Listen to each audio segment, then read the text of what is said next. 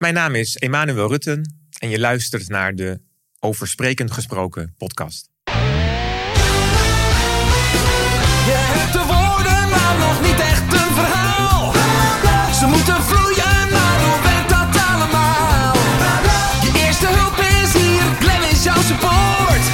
Luister naar over spreken gesproken, zodat jij voortaan scoort. Hallo luisteraar, welkom bij de Over Spreken Gesproken podcast. Ik ben Glenn en samen maken we korte metten met plankenkoorts en leren we spreken met meer impact. En we gaan door met de filosofie special. Via de retorica naar de ethiek en weer terug. En je kon eerder luisteren, onder andere naar Paul van Tongeren, Denker des Vaderlands, en Daan Rovers, publieksfilosoof. En in deze derde aflevering van de filosofie special interview ik Emmanuel Rutte. Emmanuel is filosoof aan de Vrije Universiteit in Amsterdam. En hij studeerde eerst wiskunde aan de TU Delft, maar raakte steeds meer geïnteresseerd in filosofie en de godsdienst.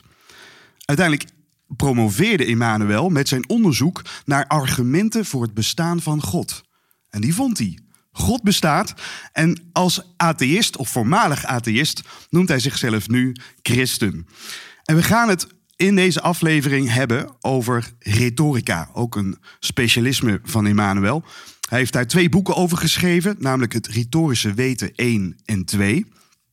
En we gaan het hebben over nou ja, de, de, de, de, de grote eh, denkers van de leer. Eh, ik heb voor mij al een, een stapel boeken eh, liggen, onder andere van Cicero, Aristoteles, Quintilianus.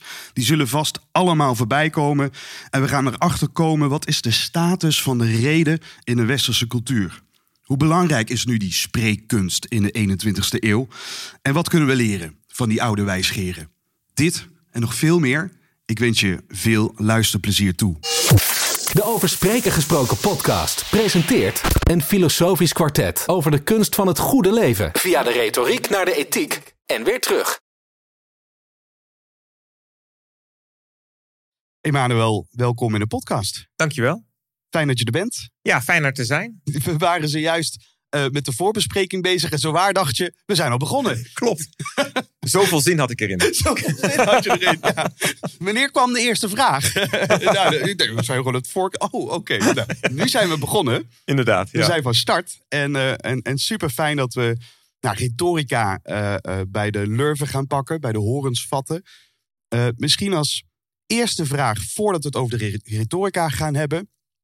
Je bent wiskundige van huis uit. Wat, wat fascineerde jou in eerste instantie om, om uiteindelijk filosofie te gaan studeren? Ja, dus ik was inderdaad wiskundige.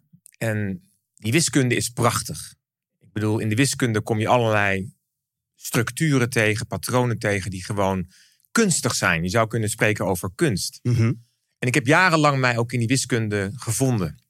Alleen op enig moment begon ik toch een een tekort te voelen, zou je kunnen zeggen. Ja, een tekort. Ik begon iets te missen. Mm -hmm. Ik begon als, als mens, begon ik uh, ook ja, betekenis en zin te zoeken. Ik begon vragen te stellen over betekenis en zin in de wereld. En in die wiskunde ja, vind je dat niet. Mhm. De wiskunde gaat over het zijn, over structuren, maar niet over zin. En die zinsgevingsvragen, die, die vond ik in de filosofie. Uh, dus ik ben dat gaan studeren. En het voelde als thuiskomen. Ja? Dus toen ik het eenmaal uh, ontdekte, dacht ik van ja, kijk, dit is uiteindelijk wat ik wil zijn. Filosoof.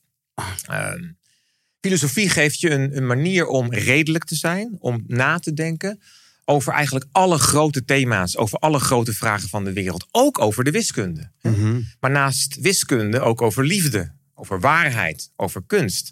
Dus die rijkdom, die volheid van de filosofie die sprak mij zo aan dat ik daar eigenlijk um, nooit meer vandaan gegaan ben. Precies. Dus uh, ja. En wat ja. waren, kun je eens een voorbeeld geven van een van de eerste dingen die je dus opdeed? Dat, dat dus wat die paradigmaverschuiving creëerde.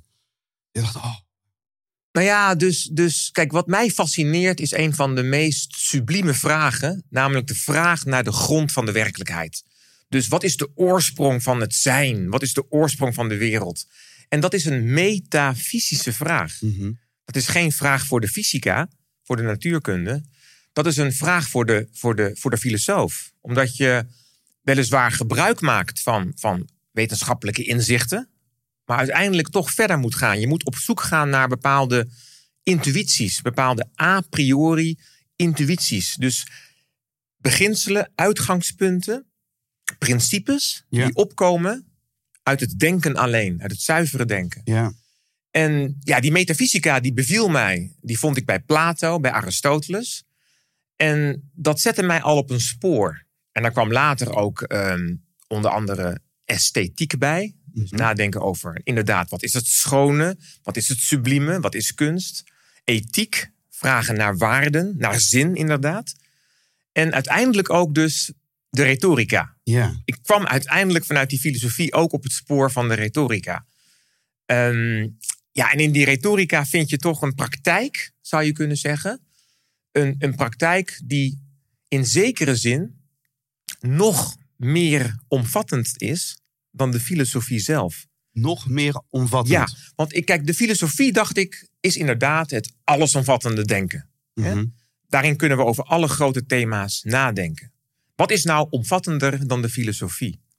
Maar ja, de retorica, als je naar de retorica gaat kijken, dan zie je eigenlijk dat in die retorica het denken ook een rol speelt. Ja. De logos. Mhm. De logos, het gaat ook om het nadenken, om het redeneren, om het theoretische beschouwen, Mhm. tuurlijk. Maar in die retorica komt naast de logos, naast het theoretische denken zou je kunnen zeggen, komt ook nadrukkelijk ethos en pathos aan de orde, waarin het gaat om jouw persoonlijke karakter, eh, wie jij bent, jouw existentie. Mhm. En het gaat ook om het gemoed, de stemming, de, ja, de affecten, de emoties. En al die zaken worden als het ware in het spel gebracht. Niet alleen maar theoretisch, maar ook praktisch. Mm. Door het gewoon te gaan doen. Ja. En daarnaast is het zo dat in die retorica er ook aandacht is voor vorm, voor stijl, voor taalgebruik. Ja. Eh, De uitdrukkingswijze, dus hoe je dingen gaat zeggen, de woordschikking, het woordgebruik. Ja. Nou, die zaken spelen in de filosofie eigenlijk minder een rol. In de filosofie gaat het vaak over de inhoud. Het gaat om de inhoud. Maar de retorica leert ons dat naast die inhoud dus ook de vorm van zeer groot belang is. En Ja. het gaat zelfs zo ver dat je in die retorica ook gaat kijken naar het lichamelijke. Het lichaam, dus de houding, hoe je spreekt, hoe je gebruik maakt van de ruimte, gelaatsuitdrukking, hè? Ja. eh, oogopslag, maar ook je stemtonatie, je stemvolume, ritme. Ehm, al die zaken worden daar als het ware in meegenomen. Zelfs de gestiek, de gebaren, Ja. spelen daarin een rol. Dus de hele menselijke bestaanservaring van het theoretische denken zou je kunnen zeggen, helemaal tot aan het lichamelijke, tot aan het gelaat en tot aan de mimiek en de, de, de lichamelijkheid daarin, dat komt allemaal in de retorica aan de orde. Ja. Dus ik dacht eigenlijk van wacht eens eventjes. Dit is veel meer. Het omvattende, uiteindelijk, ook theoretisch beschouwd, hè, het omvattende is uiteindelijk wat Cicero zo mooi noemt, het grote geheel der welsprekendheid. Ja. En dan heb je het niet over een soort sofistische retorica, dan heb je het over een, over een, een, een bijna een soort spirituele retorica, waarin dus inderdaad ehm, die hele filosofie opgenomen wordt. Dus ik zeg wel eens gekscherend, hè? dus een, een goed logicus, hè? een goed logicus hoeft nog geen goed redenaar te zijn. En, en, en andersom dan. Maar een goed redenaar, een goed redenaar, een Oh, goede orator, een goede retor moet Ja. absoluut ook een scherp logicus zijn.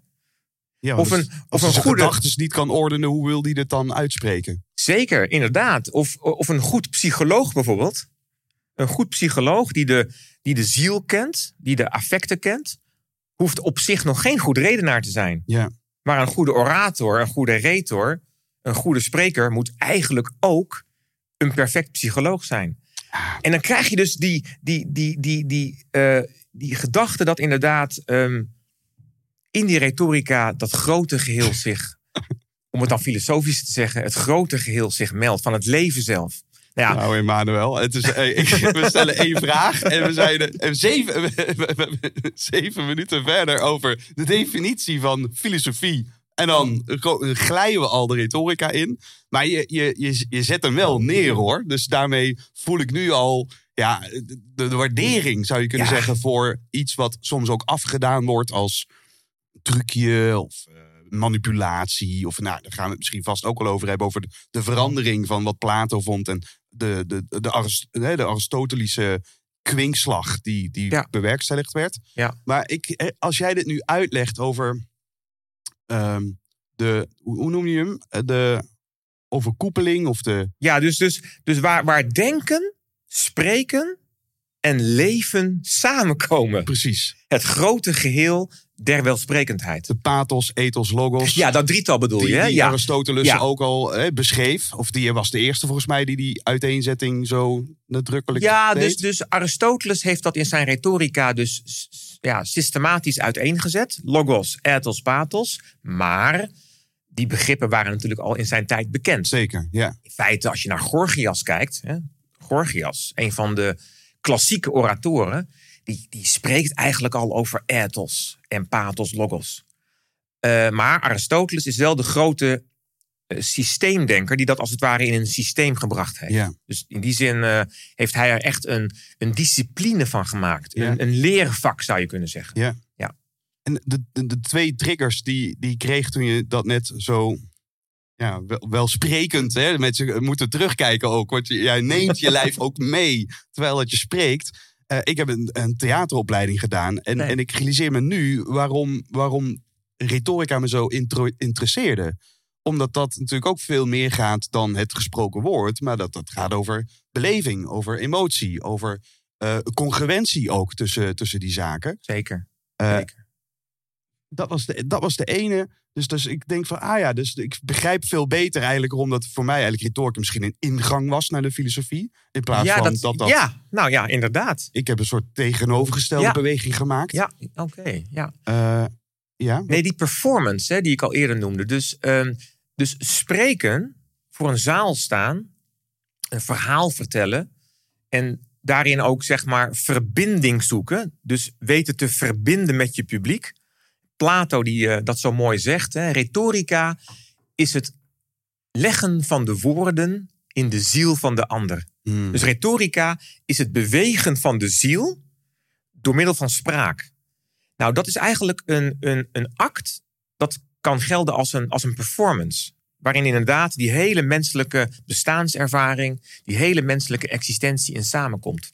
En ja, wil je overtuigen, want daar gaat het om, hè? Mhm. Aristoteles noemt retorica natuurlijk de kunst, hè, de kunst, de techne, om in ieder onderwerp, als het ware, aan te wijzen wat overtuigingskracht heeft. Mhm. Om in ieder onderwerp het overtuigende te vinden. Dus het gaat in die retorica natuurlijk ook om het overtuigen. Mhm. Maar wil je overtuigen, wil je werkelijk overtuigen, dan zul je moeten zorgen dat jouw woorden natuurlijk resoneren bij het publiek. Het publiek moet jou begrijpen, maar ook begrijpen. Daar moet een soort beweging in zitten.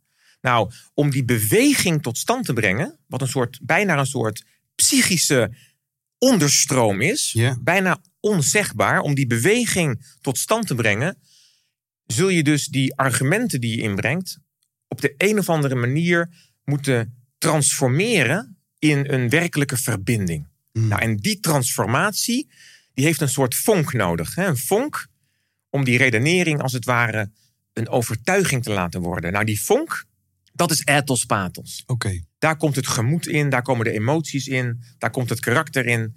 En dat is wat de retorica begrijpt. Zonder die, zonder die vonk kan die argumentatie, hoe logisch die ook is, hoe rationeel die ook is, nooit leiden tot een werkelijke beweging van de ziel. Ja. En dat betekent dus eigenlijk dat die retorica in dienst staat van de waarheid en wetenschap. Van die logos. Ja, inderdaad. Die, die, die retorica die is niet een, een, een, een, een praktijk die tegen de waarheid ingaat of zo.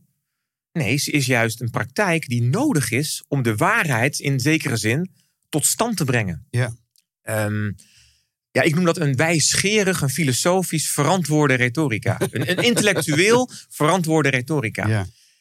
En die, die retorica, een goede retorica, ehm, die zou wat meer voor het voetlicht gebracht mogen worden. Ja, want je, daar, daar is de onderstroom die je nu benoemt, is dat die logos misschien oververtegenwoordigd is in het waar zie je, waar, waar, op wat voor momenten voel jij, oh, die, die, die ethos pathos had hier zo kunnen helpen?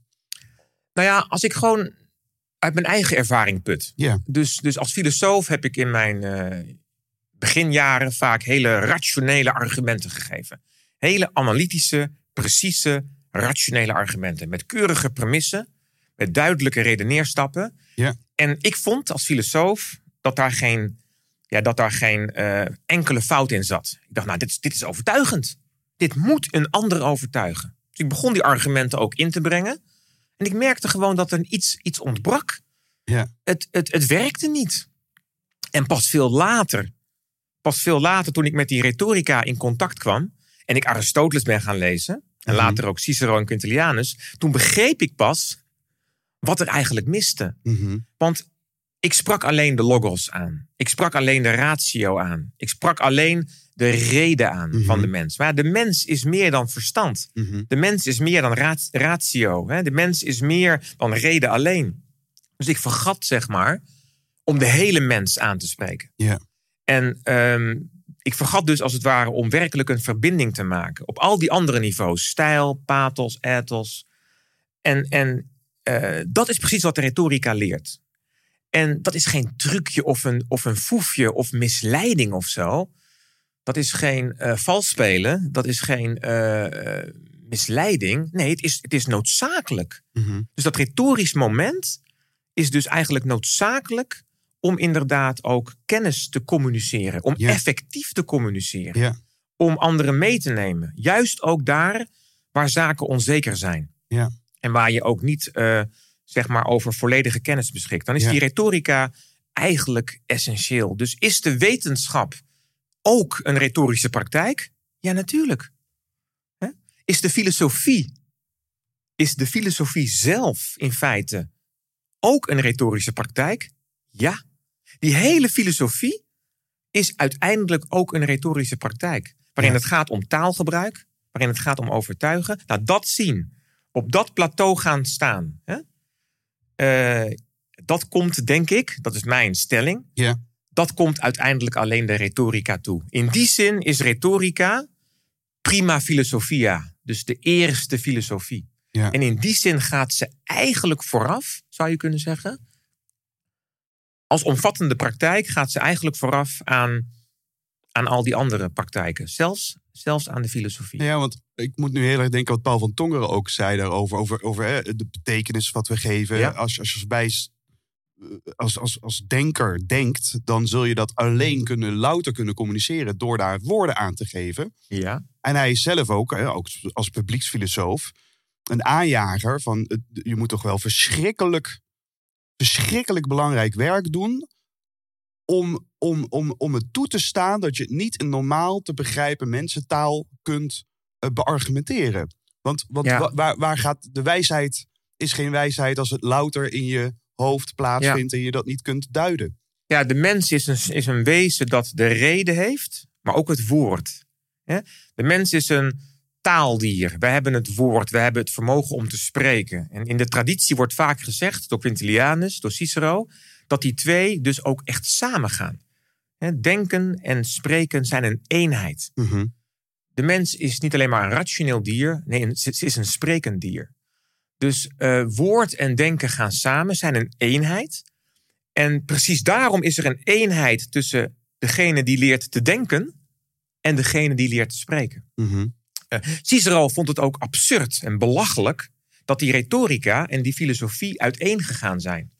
Kijk, oorspronkelijk zou je kunnen zeggen, oorspronkelijk was er een soort pre-Socratische wijsheidstraditie. Mhm. Als ik terugga naar de klassieke oratoren, dus eh, Gorgias, Isocrates, ehm, maar ook anderen, dan zie je eigenlijk dat retorica en filosofie één waren. Mhm. Dat er helemaal geen verschil tussen die twee bestond. En later eigenlijk, later zijn die twee uiteengegaan. Mhm. Er, er ontstond een conflict tussen retorica en filosofie bij Plato.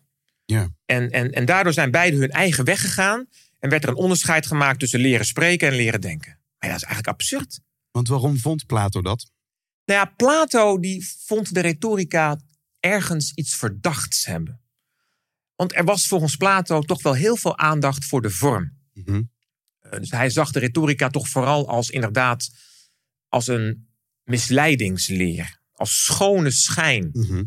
Als een soort zinloze versiering. Hè? Een soort lege ornamentsleer. Ja, het gaat alleen maar om het, om het gelijk krijgen, maar niet om het gelijk hebben. Mhm. Wat Plato de oratoren verweet, is dat zij geen liefde voor de waarheid zouden hebben. Mhm. Maar dat is eigenlijk dus, hè, dat hebben we nu denk ik gezien, dat is een hele eenzijdige blik op retorica. Alsof retorica alleen maar gaat over de, over de, over de verfraaiing. Alsof retorica zich alleen maar zou bezighouden met de verwoording, met Ja. de stijl. Nee, natuurlijk niet. Het is juist die eenheid van denken, spreken en leven, Ja. waarin dus denken altijd een geworteld denken is, een concreet denken, waarin we dingen concreet en aanschouwelijk maken. Het is precies dat wat die retorica natuurlijk eh, eh, belangrijk vindt. En jij gaf eerder aan van, hé, hey, we hebben te maken met, met, met betekenissen en hoe, hoe, hoe, hoe kunnen we betekenissen duiden en Ja. zo. Nou, het is precies de retorica die inziet hè, dat zoiets als pure naakte feiten eigenlijk niet bestaan. Maar dat je altijd feiten in een, in een betekenisvolle context moet plaatsen. Ja. En dat je dus altijd moet bezig zijn met een adequate interpretatie van feiten. En in die adequate interpretatie van feiten komt eigenlijk de hele menselijke existentie als het ware aan de orde. Dan gaat het om de vraag van, hey, hoe kunnen deze feiten als het ware in een bezielde context geplaatst worden? Ehm, hoe kunnen wij inderdaad eh, tot bezield leiderschap komen? Hoe kunnen wij beleid betekenisvol vormgeven? Ja. Eh, hoe kunnen wij met waarden omgaan? Hoe kunnen wij het persoonlijk in het spel brengen? Al die vragen zijn geen verleidingstrucje. Ik zou willen zeggen, al die vragen zijn van essentieel belang. Ja. Juist ook bijvoorbeeld in een, in een, in een, in een samenleving, in een Ja. democratie. Ja. Eh, Waarin we als het ware een praktijk nodig hebben. Hè, om gezamenlijk in dialoog, in gesprek, tot eh, moreel leiderschap te komen Ja. tot betekenisvol beleid te komen, tot bezield eh, bestuur te komen. Dat zijn allemaal dingen die, die, uit, die uiteindelijk in de retorica aan de orde komen. En waarin de filosofie, wat mij betreft, een te eenzijdige plaats in inneemt. Te onthecht, zou je kunnen zeggen. Te theoretisch. Mhm. Dus, dus Plato behandelde de retorica, zou je kunnen zeggen, unfair, oneerlijk. Ehm, nou ja, dat is een groot conflict geworden natuurlijk. Mhm. Eh, en, en je zou kunnen zeggen dat Plato in zekere zin het pleit gewonnen heeft, omdat die hele filosofie zich los heeft gemaakt van de retorica Ja. en zijn eigen weg ging. Ja. Alleen in het concrete leven, in de Griekse concrete het eh, gewoon dagdagelijks op dagdagelijkse kleine, leven. eh, uitgevoerd. ehm, bleef die retorica het belangrijkste. De Ja. hele opvoeding van de Griekse jeugd, bij Socrates en anderen, bleef helemaal in het kader staan van die retorica. Dat was volgens mij ook de tijdsgeest waarin de sofisten, je noemde ze net Ja, al, die zeker. werden volgens mij betaald door, door, door rijke mensen. Die- En sofisten die, die gaven of een les aan kinderen over welbespreektheid. Maar die konden ook inge- ingehuurd worden om als het ware Ja, de reden te voeren. ja, Waarin mensen al in, in, in de rechtspraak eigenlijk zichzelf moesten verdedigen. Eigenlijk zou het een ja, zou advocaat of een letteren. Ik weet niet of dat Nee, dus, dus ja, die sofisten, dat waren rondtrekkende leraren inderdaad, die dan tegen betaling onderwijs gaven in de retorica. En die kregen een slechte naam, eigenlijk door Plato. Kijk, sofist betekent in feite gewoon origineel geleerde, Mm. deskundige. En ook bij Isocrates is de term sofist op zich nog neutraal. Maar bij Plato krijgt hij een hele pejoratieve, een hele negatieve duiding. Mhm. En dan worden het inderdaad eh, verleiders, misleiders. Dan wordt die retorica zelfs kwaadaardig. Hè? Dan zegt Plato uiteindelijk in zijn beroemde dialoog de Gorgias, Mhm. waarin Socrates het opneemt tegen Gorgias natuurlijk. Dan zegt Plato uiteindelijk dat de retorica kwaadaardig is. En dat je als goed mens, als deugdzaam mens, je absoluut er niet mee mag bezighouden. Ja. Nou, het is wel zo dat zijn leerling Aristoteles Ja, eigenlijk radicaal tegen Plato ingaat. ja. Radicaal tegen Plato Dus ik vraag me dan af, hoe heeft dan die splitsing kunnen... Misschien is dit al wel te veel inhoud op inhoud van de, van de geschiedenis. Ik vind het toch wel interessant. Ja. Hoe heeft die splitsing plaats kunnen vinden... eh, terwijl dat eigenlijk in diezelfde generatie eh, zijn, zijn leerling... eh, eigenlijk al die, of nou de eh, retorica, de poëtica... maar de, de vorm als zodanig ook ging bestuderen. En sterker nog zei, precies wat jij zegt, het een kan niet zonder het ander. Nee, klopt. Maar kijk, bij, bij Aristoteles komen die filosofie en retorica nog één keer samen. Ah, ja. Absoluut. Dat is nog een soort vonkje van wat was voordat het echt... Hè? Dus ze komen daar nog één keer op een prachtige manier samen. Ik zal er zoiets over zeggen. Maar daarna zie je toch dat de invloed van, de invloed van Plato is Groot is. zo groot geweest. Whitehead heeft ooit gezegd dat alle filosofie na Plato een voetnoot bij Plato is. Ja. Dus de invloed van Plato was zo groot dat uiteindelijk in die filosofie die retorica toch zijn eigen weg ging. Eh, moest gaan, zou je kunnen zeggen. Maar wat je bij Aristoteles ziet, dat is iets wat je bij Plato, wat bij Plato eigenlijk ondenkbaar is, namelijk een retorica bij Aristoteles die niet tegen de waarheid ingaat, maar een retorica die in dienst staat van de waarheid. Mhm. En ik kan dat met een citaat eh, toelichten. Ja, we, gaan willen. wat dingen voorlezen uit de boeken. Ja, ik zal, dus daar een, ik zal daar een citaat bij, bij nemen. waarin je ziet hoe dat bij Aristoteles als het ware eh, gestalte krijgt. Ja. Aan het begin van zijn boek eh, De Retorica. eh, spreekt hij over de definitie van de retorica. En dan stelt hij de vraag naar de relatie tussen retorica en waarheid. Hm. Nou, dan wordt het spannend, hè? want ja, bij Plato waren die zaken natuurlijk radicaal tegenover elkaar gesteld. Ja. Maar wat zegt Aristoteles? Let op. Gegeven dit alles, valt in te zien dat wie het best in staat is in te zien hoe en uit welk materiaal een syllogisme tot stand wordt gebracht. Een syllogisme is een redenering, een logische redenering. Ook het best zal zijn in het retorisch redeneren. Hier wordt het retorisch redeneren genoemd. Als hij bovendien heeft begrepen op wat voor onderwerpen argumenten betrekking hebben Mhm. en waarin ze verschillen van strikt logische argumenten. En dan komt het. Het is namelijk de taak van één en hetzelfde vermogen, zowel de waarheid te zien als wat op de waarheid lijkt. Daarbij hebben mensen een toereikende aanleg tot waarheid en lukt het ze meestal deze te bereiken. Vandaar dat wie in staat is de waarheid te treffen, eveneens in staat is te treffen wat aannemelijk is. Ik zal het uitleggen. Ja, dit moet je... Dat, Dit zal ik uitleggen. Ik zat te kauwen, inderdaad. Neem ons mee. Het is één en hetzelfde vermogen in de mens dat in staat is om de waarheid te treffen en in te zien wat waarschijnlijk is. Mm. Die retorica gaat traditioneel altijd over het waarschijnlijke. En bij Plato wordt het waarschijnlijke, de schijn, tegenover de waarheid geplaatst. Bij Plato heb je de valse schijn Je hebt de idee. en je hebt het ware, het ware zijn. Ja. Dus bij Plato is het waarschijnlijke altijd de schijn. En de schijn is altijd vals. Mhm. En de waarheid staat daar radicaal tegenover. Mhm. Bij Aristoteles zie je dat het waarschijnlijke, de schijn, dus hoe het schijnt, wordt gekoppeld aan de waarheid. Nou, als je dan gaat kijken naar hoe Aristoteles de retorica definieert, Mhm. namelijk als de kunst om in ieder onderwerp het overtuigende te vinden, zoals we zagen, Mhm. Dan is kort gezegd retorica de kunst van het overtuigen.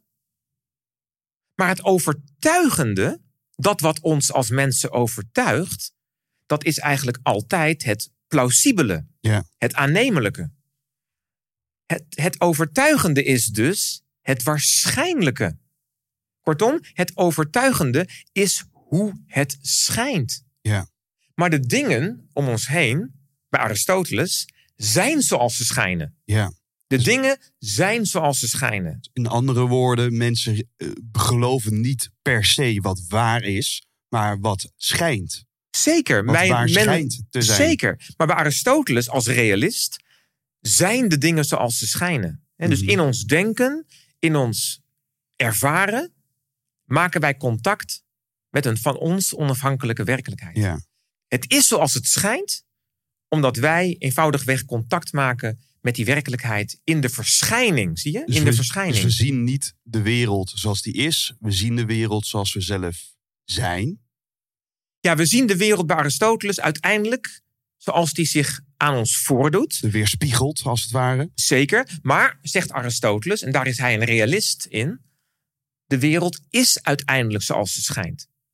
Dat betekent dus dat als retorica de kunst van het overtuigen is, Mhm. en het overtuigende het plausibele of aannemelijke is, kortom, het waarschijnlijk is, dan leggen wij ons in de retorica dus toe op hoe de dingen schijnen. Mhm. Maar de dingen zijn zoals ze schijnen. Kortom, we leggen ons dus noodzakelijk, zegt Aristoteles, in de retorica toe op waarheid. Dus door deze argumentatie, deze argumentatie die je op zich wel daarin moet lezen. Ik Ja. heb dat zelf als Ja, het ware op deze eh, manier uiteengelegd. Ja.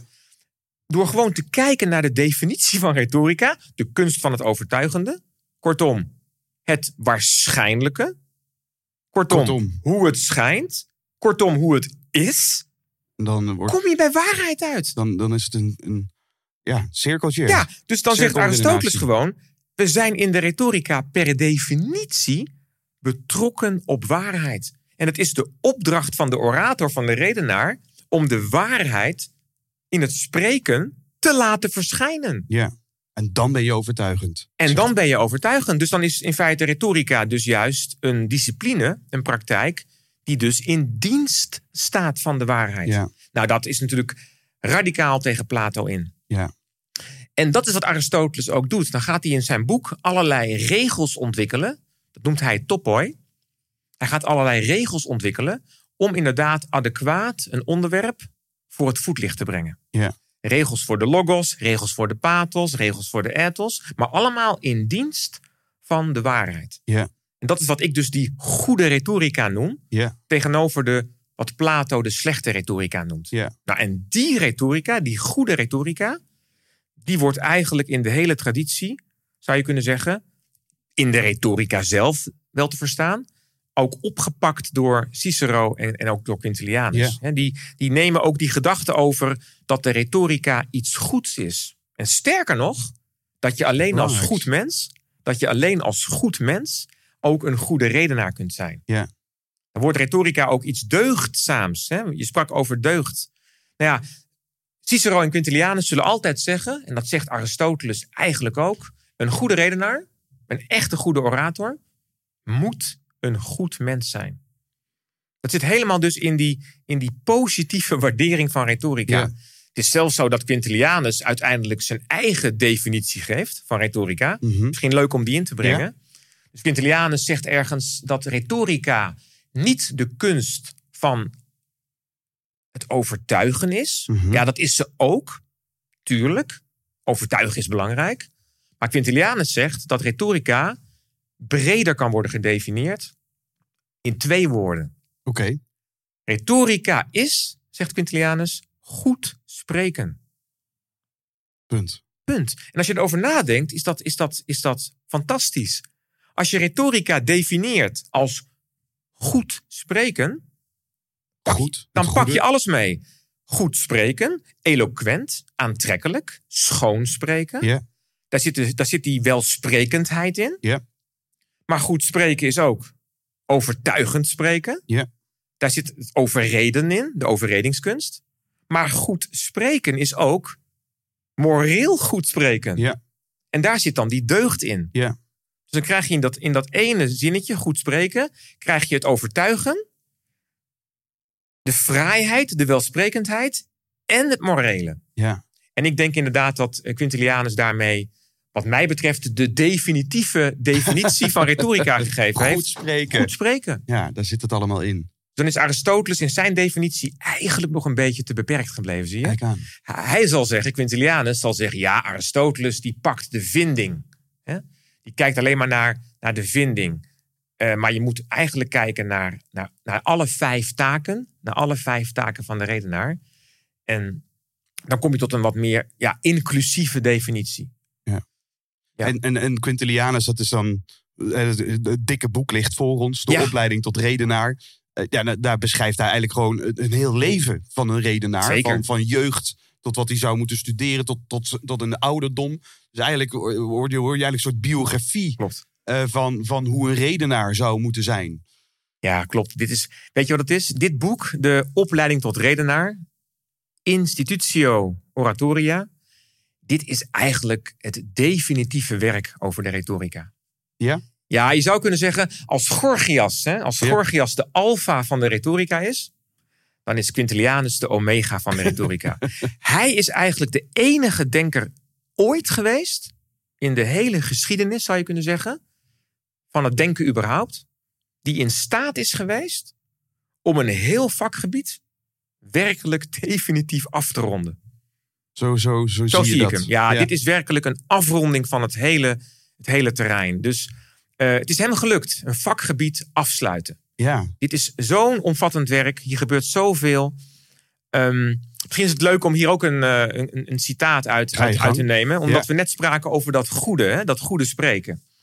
En je kunt je natuurlijk afvragen: moet je nou echt een goed mens zijn om een goede redenaar te zijn? ja. Je zou toch kunnen denken dat slechte mensen toch ook een heel goed orator kunnen zijn. En definieer dan goed mens. Hè? Maar goed, En definieer dan goed mens vooruit. Nou, Quintilianus heeft erover nagedacht. Hij geeft een aantal argumenten waarom je inderdaad goed moet zijn, moreel goed moet zijn, om een goed orator te zijn. En laat ik dan eens dit voorlezen. Ehm, dit is boek 12, het afsluitende boek. Oké. Zitten we zitten helemaal aan het eind van de, van de oratoria. Nee, niets neemt een mens zo in beslag, is zo veelvormig, wordt door zoveel en zo verschillende emoties verbrokkeld en verscheurd als een slecht gedachtenleven. Wanneer het nog in hinderlaag ligt, wordt het door hoop, zorgen en inspanning uiteengetrokken. Maar wanneer het in zijn boze opzet geslaagd is, wordt het, wordt het door angst, schuldgevoel en de verwachting op alle mogelijke manieren gestraft te zullen worden, gefolterd, zware woorden. Welke plaats blijft er ondertussen nog over voor de letteren of enig ander edel vak? Even weinig bij Hercules als er voor veldgewassen overblijft op door doornen en doornstruiken overwoekerd land. Wat hij hier eigenlijk zegt, is het, het volgende. Een slecht gedachtenleven, een slecht mens, hè, een slecht mens heeft een slecht gedachtenleven, is dan de gedachte, Mhm. is als een soort eroderend zuur. Een slecht gedachtenleven overwoekert uiteindelijk jouw ziel. Het vreet je op van Het binnenuit. vreet je van binnenop. Het is als een doornenstruik dat jou overwoekert. Ja. Het neemt je uiteindelijk zo in beslag dat je geen tijd hebt, geen energie hebt, geen inspiratie hebt om je met een edel vak bezig te houden. Ja. En dat lijkt een beetje op wat Plato in zijn beroemde boek De Politeia zegt. Dat een slechte ziel, nou, of een slecht gemoed, uiteindelijk een soort wild dier is, hè, dat jou van binnen inderdaad opvreet. Dus een slecht mens kan nooit de rust vinden, de aandacht vinden, de tijd vinden om zich werkelijk toe te leggen op retorica. Ja.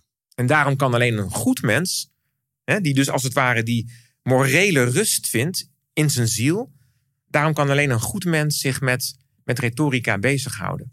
En zo geeft hij allerlei, zo geeft hij allerlei argumenten, dit is er één van hoor, maar hij geeft ook meerdere argumenten voor de claim dat inderdaad alleen een goed mens een redenaar kan zijn. Misschien voor de aardigheid nog een tweede argument. Ja. Het is wel leuk om daar iets over te zeggen. Kijk, wat hij ook zegt bijvoorbeeld is dit. Hij zegt, kijk, ehm, dat is een heel Socratisch idee. Dat komt van Socrates. Wie het goede kent, wie weet wat het goede is, die zal ook het goede doen. Dat wordt het Socratisch mechanisme genoemd. Mhm. Het goede weten is het goede doen. Dus de gedachte is dat het goede een soort kennis is Mhm. die je kunt leren. De deugd kun je leren door die als het ware als kennis te verkrijgen. Nou, wat hij ook zegt is dat iedereen uiteindelijk in zijn opleiding Mhm. de deugd geleerd krijgt. Oké. Dat is wat hij aangeeft. Dat is gewoon een empirisch feit. Dat is de paideia, hè, de paideia in het Grieks, de opvoeding. Elke, elke jongeling krijgt de deugd geleerd. Dus wie dan toch een slecht mens is, die is dom. Want als jij, de deugd, als jij de deugd geleerd krijgt, en als het goede weten het goede doen is, dan betekent dat dus dat wie slim is ook goed zal zijn. De wijze zal goed zijn. Wie dus niet goed is, terwijl die het wel geleerd heeft gekregen, ja, die moet gewoon dom zijn. Hmm. Ja, en als jij dom bent, dan kun jij nooit een goed orator zijn. Mhm. Want ja, wie dom is, kan nooit een goed spreker zijn. Want daar moet je voor kunnen vinden. Je moet kunnen ordenen. Je moet kunnen verwoorden. Hè? Je moet kunnen onthouden. Je moet kunnen voordragen. Nou, dat kan je allemaal niet doen als je dom bent. Kortom, een goed spreker moet een goed mens zijn. Nou, zo geeft hij allerlei argumenten eh, voor die bewering. Ja, en dat blijft een heikel punt. Het blijft ergens knagen. Want ja, we kennen allemaal voorbeelden, denken we dan, van mensen waarvan we zeggen, nou, die zijn toch moreel wat laakbaar, maar die lijken toch wel hele goede redenaars te zijn. Ja. Toch zegt Quintilianus nee. Om de redenen die ik, eh, die Eh, la- laten we dit, Ja. want dit, dit, dit is geen interview meer, eh, Emmanuel. Het wordt college. Oh, sorry, Maar, ja. maar, Nee, maar nee. heerlijk. Ik, eh, ik, ik, ik hang aan je lippen. maar als we dit, Ja, als we dit nou eens even naar de hedendaagse tijdsgeest pakken. ja. We hebben die balans tussen pathos, ethos, logos. Je bent overtuigend als die drie eenheid, alle drie vertegenwoordigd zijn. Zeker. Ehm, en, en, en, en je ziet veel voorbeelden waarin één van de drie dominant aanwezig is. Zeker. Nou, je noemde net al, eh, en ik moet nu denken aan, hè, de- de- ik vind het sowieso zo bizar dat dit 2500 jaar om en nabij beschreven is, in het geval van Aristoteles. Ja. En dat we nog steeds iedere dag de ene meeting naar de andere, de ene presentatie Ja, naar de ja, andere, ja. doodgegooid worden met onleesbare slides, hoeveelheid informatie waar geen, geen sprankeltje emotie eh, in te bekennen valt. Eh, dus, dus, hè, dus dan zou je kunnen zeggen, heel erg logos, maar het mist totaal pathos en ethos. Zeker. Zeker. Aan de andere kant zie ik ook, als we nu kijken naar de social media wereld, waarin ook heel wat afgecommuniceerd wordt. eh, misschien een, een, een, een hele grote pathos, eh, Ja. heel veel vinden en voelen. Ja. eh, en maar eigenlijk heel weinig logos, heel weinig reden of beargumentatie of gesprek. Wa- waar zit de eth- ethiek, hè? waarin we onszelf ook in de spiegel durven aan te kijken. Zeker. Of wijzen we vooral naar anderen? Eh, Ja. en, en nu zeker weer, hè, we zitten nu, eh, het is nu dat we het opnemen, eind april. Eh, nou, ik, ik moet dus nu een paar voorbeelden waarvan ik Ja. dus retorisch benieuwd ben Ja. hoe jij daar naar, naar kijkt. Ja. En een van de dingen die ik wil aanhalen is, is ehm, in de Tweede Kamer heeft Hugo de Jonge kort geleden zijn ja, de, de- defensie, hoe noem je het? Zijn Verdedigingsreden. Verdedig- ja, verdedigingsreden moeten houden op, op, op het feit, eh, de, de, de mondkapjesdeal Ja. hè, met, met Siebert. En dan, en dan wordt er voor mijn gevoel op een gegeven moment een soort retorisch spel gespeeld. Het wordt gespeeld met woorden van ja, ik was niet betrokken. Ja. Natuurlijk heb ik een soort van betrokkenheid, maar ik was niet betrokken. Ja. En dan wordt dat. Maar, maar dan denk ik dan, als het gaat over het vertrouwen in de politiek, hè, Manuel, want we hebben het hier over dat, dat het vertrouwen steeds verder afbrokkelt. En dat dan spelen met taal Ja. levensgevaarlijk is. Ja. Omdat als ik als kijker, als burger, Ja. eigenlijk niet meer begrijp, man, wat bedoel je nou? Ja. Ja. Dan denk ik, ja, waar, waar zit ik in vredesnaam naar te kijken? Kun, kun je ons meenemen in hoe we dat retorisch kunnen schetsen?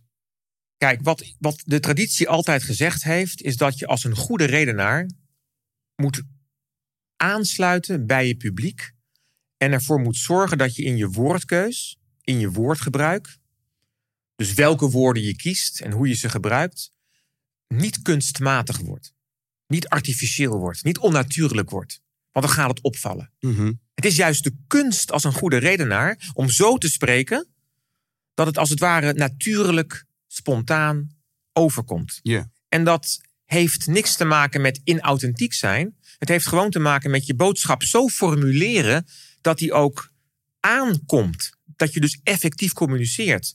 Dus woordkramerij of allerlei woordspelletjes gebruiken. Ja, dat is natuurlijk iets wat in de verwoording dan veel te zwaar aangezet wordt. En dan mis je dus het, het, het subtiele evenwicht. Mhm. Kijk, een heel belangrijk begrip in de retorica, wat bij Quintilianus ook naar voren komt, is het begrip decorum. Nou, decorum betekent gewoon passend. Hmm. Het gaat in de retorica om het passende. Je moet dus passen bij de context, bij de inhoud, bij je publiek. En daar moet je mee bezig zijn. Ehm, ehm, je zou zelfs kunnen zeggen dat retorica uiteindelijk ook de kunst van het passende is. Mhm. Ehm, dus Dus je zou kunnen zeggen, de ontvanger bepaalt. Zou Ja, ik dat zo kunnen zeggen? nou, de ontvanger bepaalt mede. Oké. Dus het gaat erom dat je je weet in te voegen in het ethos en in de kennis, de voorkennis van jouw publiek. Mhm. Dus je moet je rekenschap geven van wie jouw publiek is. Daarom wordt er in de retorica vaak gekeken naar waar hangt het ethos van een publiek vanaf? Van de leeftijd misschien wel. Of van de sociale status. Of van de voorkennis. Of van, het, of van de maatschappijvorm waarin we ons bevinden. Democratie, oligarchie of andere vormen. Er wordt steeds gekeken naar tot wie richt ik mij eigenlijk? Ehm, en dat betekent dat je in jouw spreken een aantal deugden moet hanteren. Een aantal deugden voor het spreken. Mhm. Nou, de eerste deugd is helder en duidelijk zijn. Oké. Zonder meer. Dat zegt Aristoteles al. Je moet helder en duidelijk zijn. Je moet begrepen worden. Wie niet, wie niet begrepen wordt, zal nooit overtuigen. Dus helder en duidelijk zijn. Dat is één. Dat is duidelijk. Maar daarnaast wordt er ook altijd gezegd, onder andere door Aristoteles, dat je in het spreken ook een zekere uitheemsheid, uitheemsheid moet introduceren. Wat is dat nou, uitheemsheid? Nou, je moet een zekere aangenaamheid in jouw spreken introduceren. Want mensen willen ook in zekere zin het aangename ervaren. Mhm. Je wilt aandacht krijgen, je wilt aandacht vasthouden. Mhm. Dus je moet zorgen dat je een zekere mate van sprankeling in je spreken legt. Mooi. Een zekere mate van levendigheid, Ja. een zekere mate van kleurrijkheid. Een beetje poëzie in je spreken leggen. Hè? Ja. Waardoor het verrassend blijft, waardoor het een beetje spannend blijft, Ja. waardoor je de aandacht vasthoudt. Ehm, dat is belangrijk. Aantrekkelijk spreken, schoon spreken zou je kunnen zeggen. Dat moet je doen, naast die duidelijkheid. Alleen het punt is, als je daar als het ware te ver in gaat, dan wordt het als het ware te bloemrijk, te dichterlijk, te, te uitheems. Ja. En dan gaat het opvallen. Dan wordt het artificieel. Dan wordt het onnatuurlijk. Kortom, en dan wordt het ook onbegrijpelijk. Ja. Dan ben je ook niet meer begrijpelijk. Kortom, je moet eigenlijk, zegt Aristoteles, je moet het passende midden vinden. Gaan we weer. De het deugd, hè? passende midden, decorum. Je moet het passende midden vinden tussen uitheemsheid Dus poëzie en eh, bloemen en eh, metaforen. Ja, zeker. verhalen. en helder en duidelijk zijn.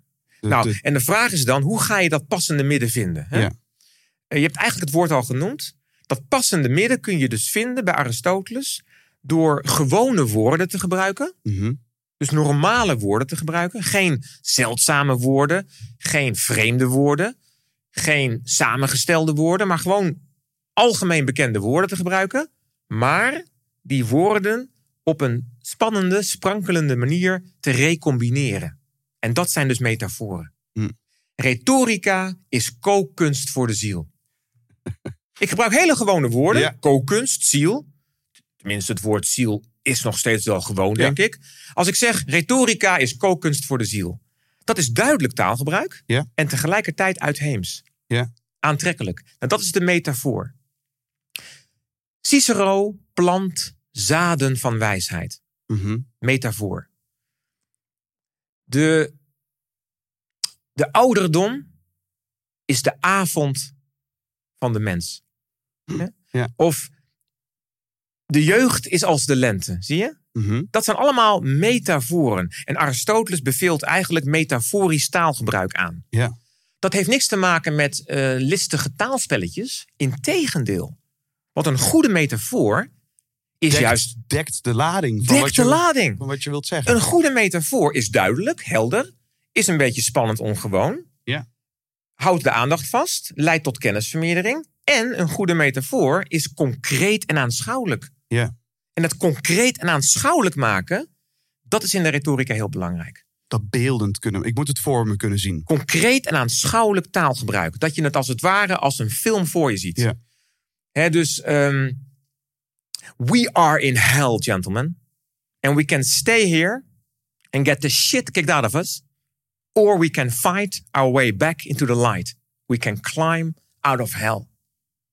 Nou, dat is concreet en aanschouwelijk. Een fragment uit de film Any Given Sunday van El Pacino. Concreet aanschouwelijk taalgebruik. Dingen als het ware beeldend vertellen. Kijk, dat moet een goede politicus doen. Ja. Als jij als politicus waarden wilt communiceren, en dat willen politici, als jij waarden wilt communiceren, bepaalde principes wilt communiceren, dan zul je die waarden concreet en aanschouwelijk moeten maken. Anders blijft de hele zaak artificieel. Dan blijft de hele zaak kunstmatig. En dan wordt het onecht. Dan wordt het ondiep. Zie je? Dus ehm, dat is van belang. En daarom zegt ook bijvoorbeeld een, een, een Cicero in Quintilianus dat degene die leert te spreken ook vaak degene is die de, die de moraal leert. Omdat de moraal eigenlijk alleen in het spreken concreet en aanschouwelijk voor het voetlicht gebracht kan Ja. worden. Nou, dat is wat politici moeten doen. En wat gewoon jammer is, vind ik, is dat natuurlijk die retorica geen onderdeel meer is van het curriculum. De retorica tegenwoordig maakt geen onderdeel meer uit van de, van de opleiding. Op de lagere school niet, oké. Op de middelbare school niet. Nou, vooruit. Jammer. Maar ook op de universiteit leren wij geen retorica meer. En dat, dat, dat is gewoon een probleem, denk ik. Een probleem voor het maatschappelijke leven. Ja. Ik zei het al, hè? Een, een democratische eh, rechtsstaat vereist juist, zou je kunnen zeggen, vereist juist retorica als praktijk om onze waarden te, te vitaliseren. Om onze waarden in het spel te brengen, te bespreken Etaleren. etaleren, inderdaad. Ehm, om onze waarden te bestendigen en elkaar daarin te raken, te verbinden. Dus, dus het, de, de teloorgang van de retorica als goede praktijk Ja. heeft gewoon, denk ik, eh, ja, nadelige gevolgen voor uiteindelijk ook ons, eh, om, om wie wij zijn. Ik ben een voorvechter dat dit ook weer gewoon in ons onderwijs geleerd wordt. Volgens mij ook cultuurafhankelijk. Want in Amerika besteden ze daar meer aandacht Klopt, aan, volgens klopt. mij. En eh, aan Ja. het wel, eh, wel, Ja. welbesprekendheid. Ja, in, in Amerika doen ze dat meer. Is er ook een debating culture, een debatcultuur. Ehm, ja, ik zou er een voorstander van zijn om retorica weer een element te laten zijn in de opleiding. Ja. Absoluut. En, en tegelijkertijd, eh, dus ik, ik voel zo mee. Hè, dus ik, ja, we staan eh, schouder aan schouder. Ehm, en en ik, ik ben gewoon benieuwd als we kijken gewoon naar de tijdsgeest hier. wa- Waar die of het verarming is. Ik weet niet of dat het goede woord is. Maar je ziet ook dat wel het anekdotische, het normale, wel ook in, de, in bij de Tweede Kamer aan de ene kant wel wordt gedaan door bijvoorbeeld. eh, eh, Jesse Klaver, Ja, die, die brengt dan, oh, ik heb een Rozendaal, had ik een eh, vriend. En die, die is heel anekdotisch Klopt wel. in zijn redenvoering. Eh, om juist de verbinding te maken van mens tot mens. ja, Eh, krijgt daardoor ook wel de kritiek af en toe van ja, niet alles is NS1, weet je ja, Eh, en tegelijkertijd heb je iemand als Kaag die eigenlijk best wel gedragen bepaalde eh, teksten kan brengen. Dat Ja. zorgvuldig uitzoekt. Ja. Maar dan tegelijkertijd weer als heel elitair wordt gezien. Ja. En, en daarin dus die verbinding mist. Ja. Dus Nee, kijk, het is wel zo dat natuurlijk allerlei retorische elementen wel gebruikt worden. Hè? Dus dat zal ik ook zeker niet ontkennen. Ehm, maar het gaat hier om, om een, eigenlijk om een diepere dimensie, meer een soort geestelijke dimensie. Namelijk dat we gaan begrijpen dat retorica als praktijk uiteindelijk gaat om persoonlijke ontwikkeling. Om mensvorming, beelding zou je kunnen zeggen. Het woord beelding zal bij jou ongetwijfeld wel eens gevallen zijn. mhm. Kijk, het gaat om het vormen van, van, van welbespraakte, wellevende en weldenkende mensen. Ja, die, die inderdaad moreel weerbaar zijn. Die ook een, een boodschap voor het voetlicht kunnen brengen op een Mhm. adequate wijze. En door je met die retorica bezig te houden, werk je werkelijk aan persoonlijke vorming en aan persoonlijke ontwikkeling. En dat is iets waardoor wij als maatschappij werkelijk onszelf zouden kunnen verbeteren. Er mag wat meer decorum in de maatschappij komen. Wat meer. Kijk, het passende is ook natuurlijk het, het respectvolle. Hè, dat je dus een bepaalde vorm weet te kiezen. Dat je een bepaalde ruimte voor elkaar laat. Dat je niet als het ware de extreme opzoekt en gaat schreeuwen of, of radicaal wordt. Maar dat je dus begrijpt dat je moet samenleven en dat je op elkaar ingevoegd moet zijn. En, en wie de retorica als het ware doorleeft en doorvoelt, die krijgt vanzelf een soort eloquentie, een soort gevoel voor het passende. Ja. En elkaar dus beleefd bejegenen, respectvol bejegenen. Dat is decorum, zie je? Ja. En dat is waar die hele klassieke retorische traditie natuurlijk ook vol van is. En dat mis ik. Ik vind juist dat we te vaak uit het lood geslagen worden in debatten. Dat het vaker ontspoort of ontaart. Ja. En ehm, dat gevoel voor decorum, dat gevoel voor het passende, dat is typisch retorisch. Dat leer je in de filosofie niet. De filosofie is puur gericht op het zuivere theoretische denken. We, zeiden, we hadden het er al over.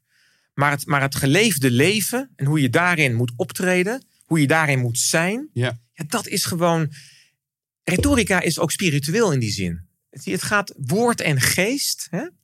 Woord en geest komen, denk ik, niet voor niets dichtbij. Ja. Dus wie aan retorica werkt, die werkt uiteindelijk ook aan, aan, aan het ontsluiten van een, van een wat diepere geestelijke dimensie van de werkelijkheid. Het zijn misschien wat com- complexe woorden, maar ehm, dat is van belang. Tegelijkertijd moeten we zeggen, daar zullen we ook naar kunnen kijken, is dat die retorica natuurlijk ook vol, vol staat van allerlei interessante ehm, regels. Hè? Van allerlei interessante technieken. Zou tips kunnen noemen. Ja, je mag daar ook eh, zeker over spreken. De retorica heeft heel veel interessante tips en, en technieken om inderdaad je als spreker ook te verbeteren. Dus naast die meer, zeg maar, diepzinnige kant van retorica, is er natuurlijk ook die hele, die hele praktische kant. De praxis. Ja. Ja, eh, daar staan de boeken van, van, van Cicero en Quintilianus en Aristoteles ook vol van.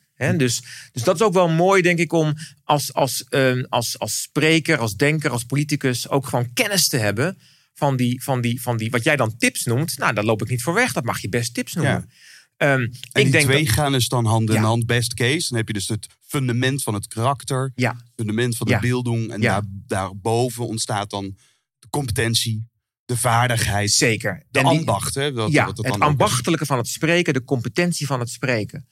Ehm, en, en, en dat is denk ik voor, voor politici, voor wetenschappers, eigenlijk voor iedereen die zich in het openbare leven manifesteert, is dat gewoon een, een, een, schatkamer. Ja.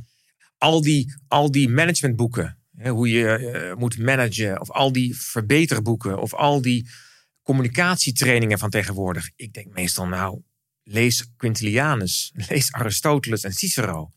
En de hele schatkamer van alle tips die je kunt bedenken, die, die vind je daar Het is gewoon. toch zo bizar dat, het- dat er nog zo relatief weinig veranderd is.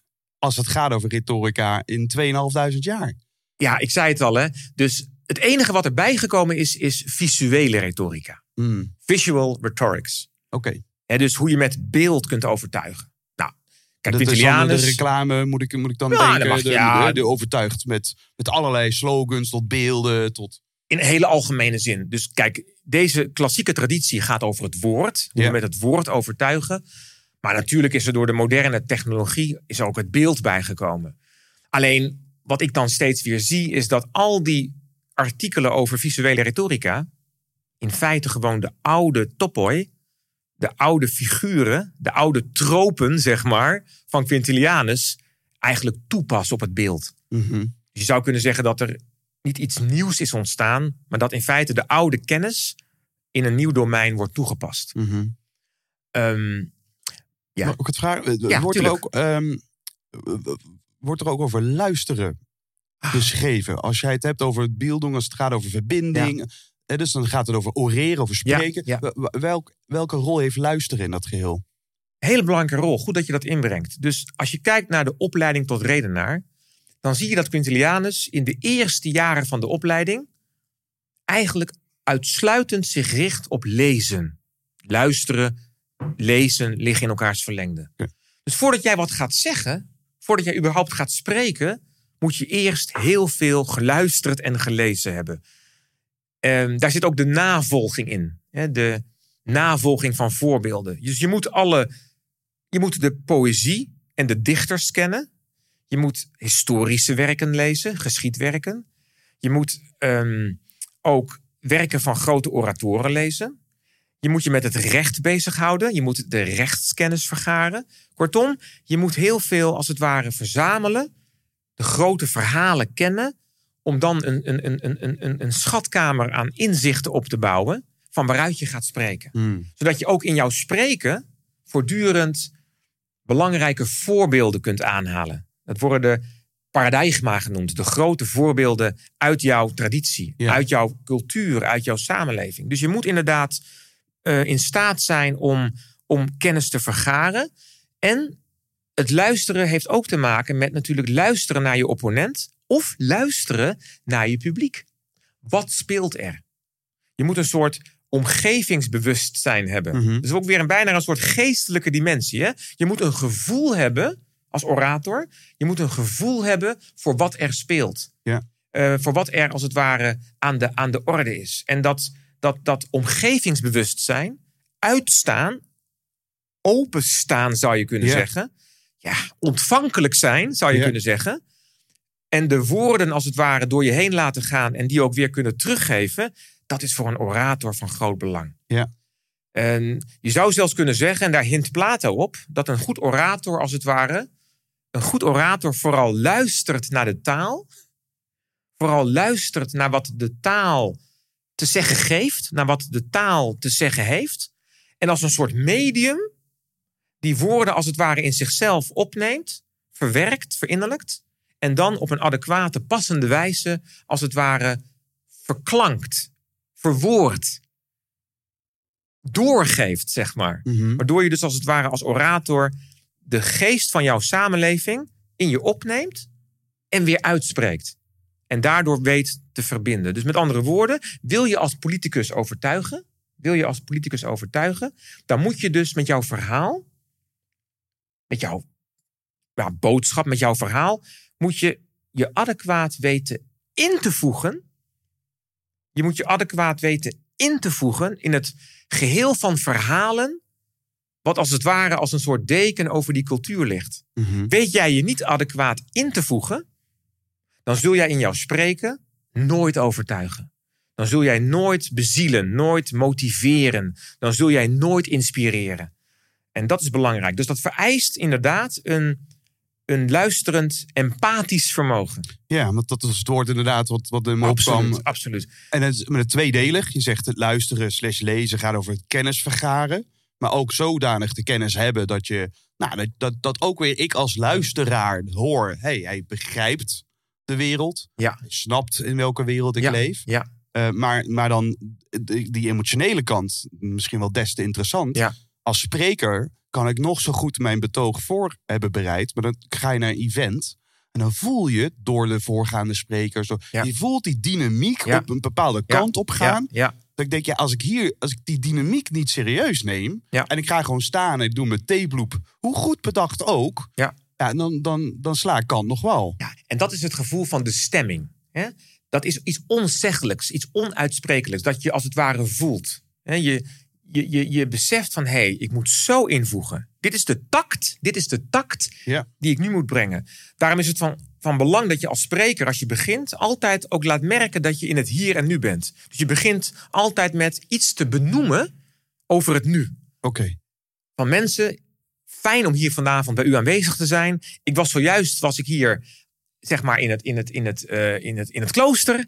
En ik zag een aantal prachtige, mooie gebouwen. En ik, je spreekt eigenlijk over datgene wat nu aan de orde is. En van daaruit breng je dan je verhaal naar Dat is het een publiek. goede manier om te starten. Altijd. Hè, dus, dus, ehm, maar dat raakt dus in feite aan, aan, aan, aan de hele mens. Hè? Dus dat ehm, in het spreken, zou je kunnen zeggen, gebeurt er iets. Dus in het spreken openen wij als het ware een soort ruimte. Hè? We openen een soort ruimte waarin de dingen überhaupt pas aanwezig kunnen zijn. En dat is dus die, die, die, ehm, die spirituele dimensie van het spreken. Dat we een ruimte openen waarin we aanwezig zijn en waarin het gebeurt. En als we goed spreken en elkaar verbinden en het gebeurt, ja, dan is het geslaagd. Hm. Maar dat, om dat punt te bereiken, ja, dat, is een soort, ja, dat is een soort talent, een soort ambacht. Dat kun je oefenen, natuurlijk. Dat Ja. kun je oefenen. Het is ook een magie. Het is Ja, ook iets ongrijpbaars. Ja, ik probeer, het, ik, probeer, ik probeer er woorden aan te geven. Het is, het is oefenen. Het is navolgen, dus grote voorbeelden volgen. Het is ook talent. Ja. Het is ook een zeker talent wat je moet hebben. Aristoteles zegt, goede metaforen kiezen is uiteindelijk een talent wat je moet hebben. En het is toch ook techniek. Mhm. Het is toch ook wel Gewoon techniek. Er zijn heel veel stijlfiguren die als je die traint, ja, leert. daar zit natuurlijk ook de gedachte bij dat je gewoon de, de boeken moet lezen, de topboy moet lezen. En, en, en als je techniek, talent, oefening, als het ware, met elkaar verbindt, ja, dan kun je dat magische, hè, dat, dat magische moment van het spreken, waarin alles samenkomt en alles gebeurt, waarin je werkelijk dus inderdaad tot, tot, tot ehm, resonantie komt, tot een soort ritme, dan kun je dat bereiken. En bij Ja. de grote redenaars zie je het, hè? Dus er zijn prachtige toespraken van Churchill, van Obama. Hè? Eh, maar ook in, de, in, in het verleden bepaalde prachtige redenvoeringen van Cicero en anderen. Dat je gewoon voelt van ja, hier gebeurt het. Mhm. Nou, die magie, dat is het allesomvattende. Ja, Dat is eigenlijk waar leven, denken en schrijven en spreken bijeenkomen. ja. Dan zijn we voorbij de filosofie. Dan gaat het over bezieling. Dan zijn we dus aangekomen in die, in die, in die, in die nou ja, wat Cicero dus het grote geheel der welsprekendheid noemt. Misschien leuk om, want eh, als luisteraar dit nog steeds eh, hoort, dan luistert hij nog steeds. Compliment, luisteraar. U bent er nog. Eh, wat wel leuk is, nu hij haalt Cicero aan. Ik heb zelf ook een kort stukje tekst Ja, meegenomen leuk. van Doe Cicero. dat, doe dat. Ja. Waarin hij het, ja, eigenlijk ook zijn liefde, eh, zijn, zijn lyrischheid voor spreekvaardigheid omschrijft. Ja, ja. En, en als, omdat de luisteraar nog is, wil ik hem eigenlijk ook wel belonen. Ja. eh, na, na, na dit te horen. eh, op- met Topboy, met praktische tips. Oké. Met, met, eh, ik ben benieuwd naar wat, wat Ja. hè, als jij bij wijze van spreken spreekles zou Ja, geven aan iemand die eigenlijk hier helemaal niks mee doet, maar wel dagdagelijks ja, zijn overtuigingskracht moet inzetten. Nou, wat, zijn, wat zijn mooie eerste stapjes waar, die, waar iemand mee zou kunnen beginnen? Een paar praktische tips. Ja, een paar praktische Ja, tips. even een paar dingen. Dus, Nee, dat doen we eerst. oh, we sorry. eerst Ga je gang. Ga je gang. Als, Ja, als een bruggetje. Ja, ja, heel en, dan, eh, de- en dan eh, gaan we daarna naar die, eh, naar die tips toe. Ehm, Cicero zegt dit over, over spreken. En dat vond ik erg, erg mooi. Mooi, mooi omschreven. Ja. Nog afgezien van het praktische nut van de welsprekendheid, dat in elke vrije, ordelijke maatschappij een leidende rol speelt, biedt de welsprekendheid op zichzelf zoveel geneugten dat men zich geen groter genot voor de geest kan voorstellen. Want ja, welke muziek is immers wel luidender dan de voordracht van een redenvoering in het juiste ritme? Welk gedicht is fraaier geconstrueerd dan een kunstig opgebouwde volzin? En welke acteur meeslepender bij het nabootsen van de realiteit dan de redenaar bij het spelen van zijn rol in die realiteit? En verder, ja, wat, wat is er subtieler dan een aaneenschakeling van scherpzinnige gedachten? Hm. Wat bewonderenswaardiger dan het belichten van een gedachte niet met schitterende woorden? Waar is overvloediger volheid te vinden dan in een redenvoering met rijk, gevarieerde inhoud? Prachtig. Nou, volgens mij is dit, een- dit een prachtige illustratie van waar we al over gesproken hebben. Die eenheidservaring. En zal ik daar een klein citaat aan toevoegen Ja. van twee regels? Ook Ja. van Cicero? Ja, hier komt ie. Omdat hij zo mooi aansluit. Hij sluit zo mooi aan bij die van jou. Hier komt hij. Uit De Oratoren over de ideale redenaar.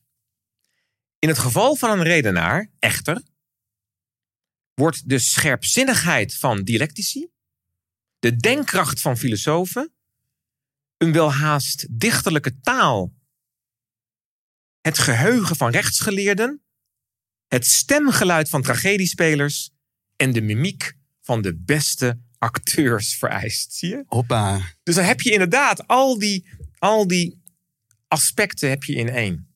Goed. Wo- wo- Worden de, de stem, worden de, de wijsheid en worden de, wat was de We derde? hoorden de emotie, het dichterlijke. De dichterlijke, We hoorden de mimiek, mimiek. de performance. Hè? Dus Ja. eigenlijk komt daar alles in één. Mooi. Maar ja, jij vroeg wat tips. Ja, hè? Kijk, praktische tips. praktische tips. Kijk, een paar dingen. Een redenvoering bestaat uit een inleiding. Dan heb je een soort uiteenzetting, een bewijsvoering. En dan heb je het slot. Nou, in die inleiding moet je gelijk de aandacht grijpen. Je moet ervoor zorgen dat je in de inleiding de, de toehoorder meekrijgt. Mhm. Dat betekent dat er een aantal dingen in de inleiding aan de orde moeten komen. Ofwel zaken die van groot belang zijn. Ofwel zaken die het publiek onmiddellijk aangaan. Ofwel zaken die verwonderlijk zijn, verbazingwekkend zijn. Ofwel zaken die genotsvol zijn. Mm. Dat is een lijstje van vier. Dus hoe meer van deze punten jij kunt raken in die inleiding, hoeft niet allemaal natuurlijk. Hoe meer van deze punten jij raakt, hoe sneller, hoe beter de inleiding als het ware past bij het publiek en je de aandacht krijgt. Dat is één. Nou, we spraken over ethos. Ethos, het karakter. Ja. Je moet het karakter, het ethos in het spel brengen. Nou, hoe doe je dat? Hoe ga je het ethos in het spel brengen? Je kunt moeilijk gaan zeggen, beste mensen, ik ben goed. Dat werkt niet. Nee. Je moet het ethos indirect in het spel brengen. Nou, dan zegt Aristoteles dat er daarbij drie dingen van belang zijn. Je moet geloofwaardigheid etaleren, geloofwaardigheid, Mhm. deskundigheid Mhm. en betrokkenheid. Mm. Die drie dingen. Geloofwaardigheid, deskundigheid en betrokkenheid. Dus deskundigheid, dat je de goede oplossing überhaupt kunt vinden. Geloofwaardigheid, dat je ook inderdaad betrouwbaar bent. Dat je te vertrouwen bent. Dat je ook een, goed, ehm, een goede oplossing ook wilt. En ook betrokkenheid. Goede wil. Dat je aan dit publiek ook inderdaad de goede oplossing wil aanraden. Nou ja, dat ethos kan dan op indirecte wijze in het spel worden gebracht. Bijvoorbeeld door bepaalde bewuste morele keuzen in het spel te brengen. Mhm. Je moet je beweegredenen geven. In die situatie, in die omstandigheden, met de kennis die ik toen had, heb ik dit en dit gedaan om die en die redenen. Mhm. Een inkijkje geven in jouw motieven, in jouw beweegredenen. Dat wordt de, in het Grieks de prohairesis genoemd. De bewuste morele keuze. Als je dat doet, dan bouw je ethos, dan bouw je betrouwbaarheid. Hè? Ik weet niet of ik het goed vertaal, maar ik denk dan vaak aan tel, tel, tel. Dus je moet als het ware ook graven in je geheugen om eh, witjes, noemen ze dat in toneeltekst. Oké, dat is. Dus witjes ja. zijn een soort van Ja. uit, onuitgesproken gedachtes. Maar die zijn soms wel heel waardevol om letterlijk uit te spreken. Ja, om jouw gedachteordening, eh, eh, om, die, om, die, om je publiek daarin mee te nemen. Ja, inderdaad. En ik denk dat als je dus jouw bewuste morele keuze in het spel brengt, dan laat je ten, ten eerste laat je zien dat jij bewust kiest. Belangrijk. Je hebt een bewuste keuze gemaakt. Want onbewust, dat is Nou onbetrouwbaar. ja, de gedachte is gewoon dat je over dingen hebt nagedacht. Ja. Er, zit, daar zit die prohairesis, daar zit dat verstandige ook in. Hè? Ja. Er zit het kundige ook in, het deskundige ook in. Want ze kennen jou verder niet. Dus ze willen een soort common ground vinden. En dat Ja. is toch vaak te vinden in bepaalde redenen, in bepaalde overwegingen. En je geeft een inkijkje in jezelf. Je geeft een inkijkje in je zielenleven. Je stelt je ook kwetsbaar op daarin. Je stelt je ook openlijk op. Ik heb die keuze gemaakt om die reden. Ehm, dat is belangrijk.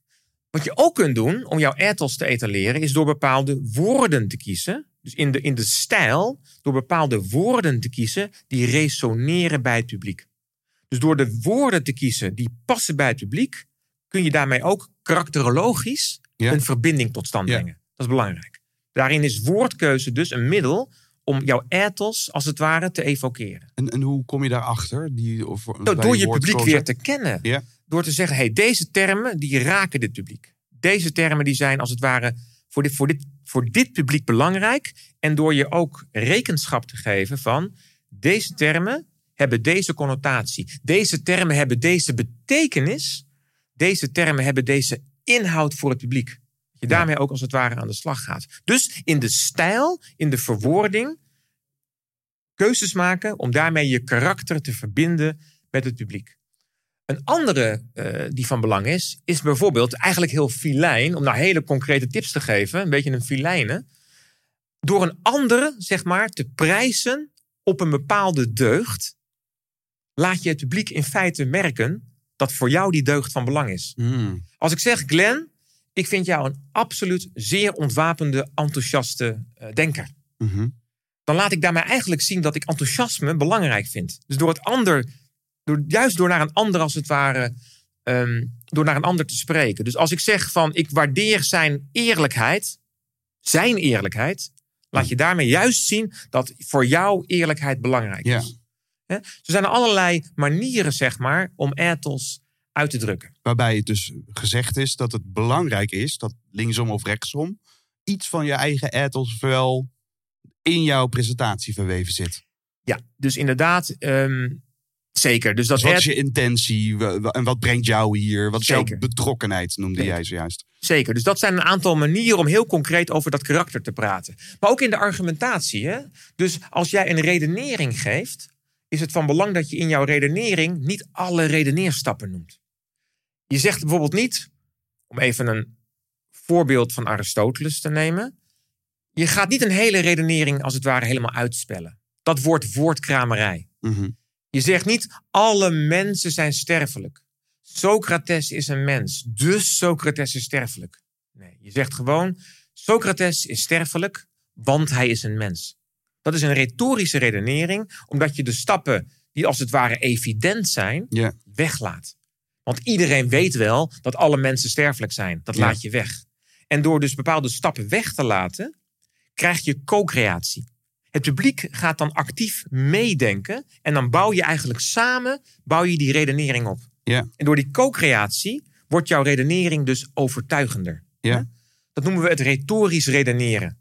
Ja, dus er ontstaat een soort, soms re- letterlijk retorisch dialoog. Ja. Zonder dat je een dialoog Ja, op gang heel hebt. mooi, heel mooi. Dus ik kan ook, ik kan hè, door, bij wijze van spreken, ik ken het ook door vragen te stellen en ze niet te beantwoorden, ontstaat er toch een soort behoefte. ja, ja. Gaat dat brein heel al goed. aan de slag met, het, met het antwoord? heel goed. Ja. Ehm, ja, en dit is ook weer zo'n mooi voorbeeld waarin je eigenlijk de, een beroep doet op de intelligentie van, eh, van, van de luisteraar ook. Zeker. En dat voelt voor mij als luisteraar natuurlijk ook prettig. Dat ik denk, hé, hey, ik word niet voor dom aangezien. Klopt. Eh, Nee, helemaal waar. Ja, zeker.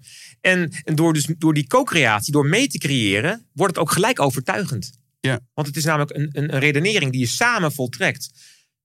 Even presidents have private lives. Beroemde uitspraak van Clinton.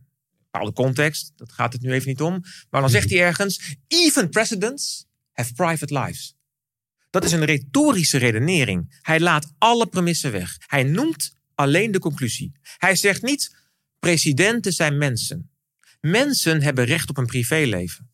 En omdat presidenten mensen zijn, hebben dus ook presidenten recht op een privéleven. Dat zegt hij niet. Nee. Dat zou de, de filosofische redenering zijn. Nee, hij zegt alleen maar: even presidents have private lives. Nou ja, dat zijn dus manieren van co-creatie. Want dan denk je, ja. En die stapjes, hè, die stapjes die maak je als het ware, die stapjes vul je zelf in. Mhm. Ook een heel mooi voorbeeld is van, van bepaalde methoden, is wat Aristoteles in zijn boek doet als het gaat om de emoties. Heel interessant eh, onderwerp. Dan gaat hij over de emoties praten. En dan gaat het erom dat je passende emoties inbrengt. Je Ja. moet dus pathos inbrengen wat past bij de redenering. Hè? Ja. Dus niet emotie die tegen de redenering ingaat, maar juist emoties die erbij aansluiten. Dat doet hij zeer zorgvuldig. Dat doet hij heel zorgvuldig. Wat doet hij dan? Dan gaat hij van allerlei emoties, boosheid, trots, medelijden, verbazing. Van allerlei emoties gaat hij een hele nauwkeurige definitie geven. Een hele precieze definitie. En door die definitie heel precies te maken, krijg je als het ware een gereedschap om die emotie ook bij het publiek op te roepen. Ja. Want wat doe je dan? Dan pak je bijvoorbeeld hoor, dan pak je de definitie van boosheid. Even uit mijn hoofd. Eh, boosheid is een met pijn gepaardgaande drang tot openlijke wraakneming Oké. tegen diegene, tegen diegene die jou of een van de jouwen schade heeft berokkend. Mm. Nou, dan zie je dat hij een hele precieze definitie geeft met allerlei elementjes. Er moet schade zijn. Het moet om een zekere. eh, ja, het moet, er moet schade zijn. Nou, ja, ik heb al die definities, elementen genoemd.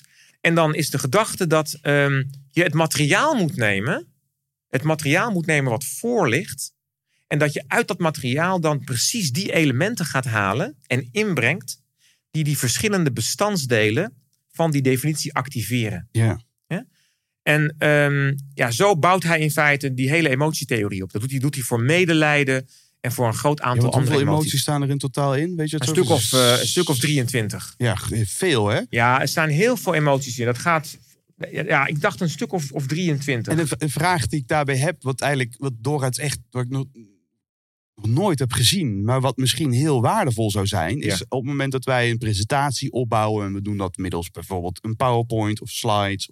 hè, En dan los van of je het wel of niet gebruikt over slides. Dat is natuurlijk een prima eh, middel om ook hè, de beeldtaal eh, over te brengen. Ja. Eh, maar, maar als ik bijvoorbeeld, eh, stel dit zou een betoog zijn en dan heb ik een uitgeschreven tekst. Oh ja. Maar hoe waardevol zou het zijn als ik zeg maar daar in een laag. Eh, denk even aan een atlas, wat bestaat uit allerlei verschillende lagen. Of het nou warmtepeiling is of hoogte, diepte, Mhm. eh, eh, normen. Dat ik ook de emotielijn, als het ware, teken. En ik dus heel bewust ben waar, wanneer het publiek een bepaalde emotie moet ervaren. Ja. Nee, dat is precies het punt. Hè. Dus nou ja, daar, hebben we, daar hebben we over gesproken. Wil je dus communiceren, dan moet je dus dat pathos inbrengen. Dat moet passend zijn bij de logos. Mhm. En dan moet je in elke situatie inderdaad steeds de passende emotie, moet je als het ware inbrengen. Nou ja, ik heb uitgelegd hoe Aristoteles dat doet. En Quintilianus zal zeggen, wil jij een emotie overbrengen, boosheid bijvoorbeeld, dan moet je zelf als het ware die emotie in jezelf oproepen. Mhm.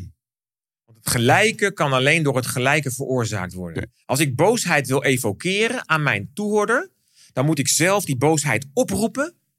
En zo kan die dan zijn weerslag vinden bij de toehoorder. Vandaag de dag zouden we zeggen de spiegelneuronen maken, dat dat Ja, automatisch Ja, ja. mee wordt gevoeld. Dat, is, dat is wat Quintilianus zegt. Aristoteles gaat via een hele andere kant. Nee, zegt Aristoteles, je moet dus die definitie pakken. En die bestandsdelen moet je erkennen. En dan moet je het materiaal vanuit je onderwerp gewoon inbrengen. Waardoor als het ware vanzelf die emotie geactiveerd wordt. Want ik noemde net wel die definitie van boosheid. Hè, maar ik, ik gaf daar een iets te korte definitie van. Ik vergat, ik vergat natuurlijk een aantal elementen. inmiddels opgezocht. Ja, ik heb even gekeken. Kijk, ik wil hem toch even goed inbrengen, want dan zie je dat het een heel nauwkeurige definitie is. Boosheid is een met pijn gepaard gaande drang tot openlijke wraakneming. Wegens een blijk van geringschatting van de persoon zelf of van een van de zijnen. Ja. Door mensen wie het niet past hen gering te schatten. Dat is de definitie. En dan zie je dus Geringschatten kunnen we nu, wat is het pseudoniem van geringschatten? eh, Tekort doen of zo? tekort doen, ehm, beledigen, misprijzen. Het gaat dus om geringschatting. En vooral ook in de definitie, het gaat om geringschatting door mensen die het niet past Ja. om jou gering te schatten. Dan word je boos. Het is niet de plek om dat te doen. Dus- of niet de persoon. Of niet de... wa- Ja. Nee, dus, ja, nee, inderdaad. Dus het gaat erom dat jij wordt pas boos als er dus geringschatting is. Met andere woorden, het gaat niet alleen maar om schade berokkenen. Nee, het moet geringschatting zijn. En niet door zomaar iemand, maar door iemand die het niet past om jou gering te schatten. Ja. Als die elementen aan de orde zijn, dan wordt een publiek dus boos. Dus in jouw materiaal, uit jouw onderwerp, moet je dus elementen gaan halen die laten zien: kijk, er is hier sprake van misprijzing. Er is hier sprake van geringschatting. En kijk, het is door mensen gedaan die het niet toekomt. Hè? En dan zie je dus dat je dan die boosheid gaat activeren.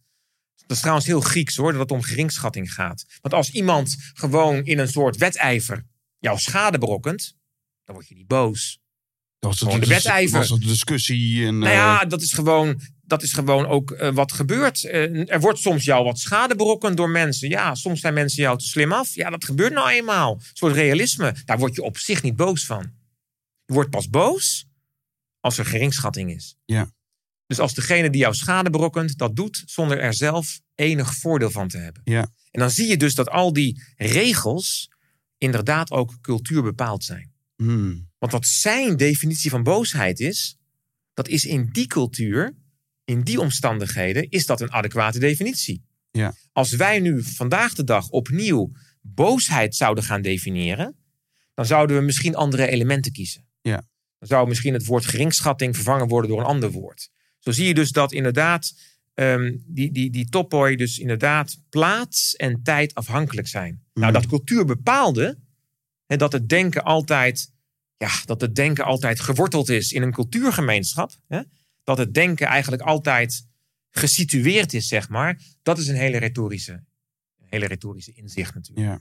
En dan is het eh, eigenlijk misschien wel des te meer bijzonder hoeveel van dat soort topboys eigenlijk nog steeds van toepassing zijn. Klopt, Ondanks de cultuurverschil. klopt, eh, en ondanks dat we vandaag wellicht andere taal hebben voor klopt. zaken. Maar de principes die ten grondslag Ja. liggen misschien wel nog steeds hetzelfde zijn. Zeker, zeker. Ik heb eh, Ja. nog, nog één vraag Tuurlijk, tuurlijk. Waar, ik, waar ik benieuwd ben of jij daar tips voor hebt. Ja? eh, voordat we langzaam al, alweer richting de afronding Ja, gaan. ja oké. Eh, en het is uit bij Quint- het boek van Quintilianus. Ja. Daar beschrijft hij vijf verschillende stappen om een reden voor te bereiden. Oh ja. Hè, dat begint met de inventio. Waarin het gaat over dat je na gaat denken over alle materiaal die je wilt gebruiken. Dat gaat Ja. over het, het bedenken, het opzoeken. Eh, en is het tweede is disposito.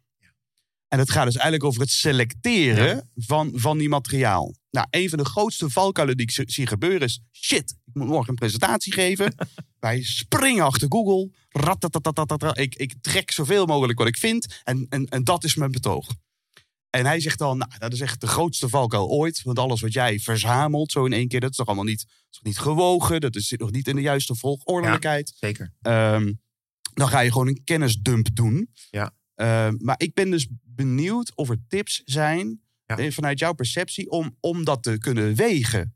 Ook in, in een tijdsdruk waarin Ja. mensen in een corporate eh, omgeving te horen krijgen: hey, over vrij- vrijdag wil ik van jou even dat je dit, dit, dit, dit, dit gaat doen. Dus mensen moeten in geringe tijd aan de ene kant verzamelen, Ja. maar aan de andere kant plaatsen. Ja. En ik ben dus vooral benieuwd naar dat plaatsen. Hoe, hoe we dingen kunnen wegen Ja. en een keuze kunnen maken. Dit is een belangrijke om mee te nemen. Heel goed. Ja, mooie vraag. Ja, dus een aantal tips daarin. Hè? Nou, ten eerste geeft de retorica de volgorde van jouw redenvoering aan. Dus een hele basale indeling. We hebben het al besproken. Inleiding, waarin je als het ware het doel aangeeft. Wat je gaat bespreken en waarom. Ook de relevantie daarvan. Je gaat dit bespreken met deze relevantie. De aandacht pakken. En dan krijg je inderdaad de uiteenzetting.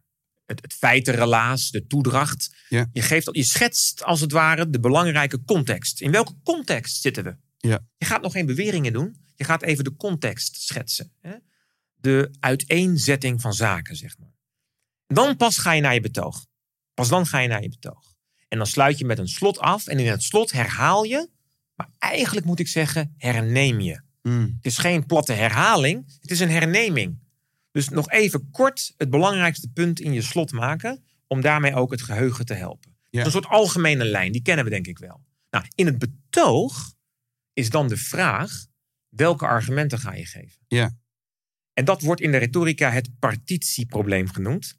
Het partitieprobleem. Namelijk, als ik tien argumenten heb. Ik heb, ben gaan googlen. Ik heb alles verzameld. Ik heb tien argumenten. Ja. Berg argumenten. Dan is het retorische probleem. En dat is echt een retorisch probleem. Dat is geen probleem voor de filosofie. Dat is een probleem voor de retorica. Welke van die tien argumenten ga ik geven? Mhm. Ga ik ze allemaal geven? Omdat ze allemaal een zekere waarschijnlijkheid hebben? Of geef ik alleen de belangrijkste? Ja. En als ik de belangrijkste eruit haal, wat doe ik dan? Begin ik met het beste argument?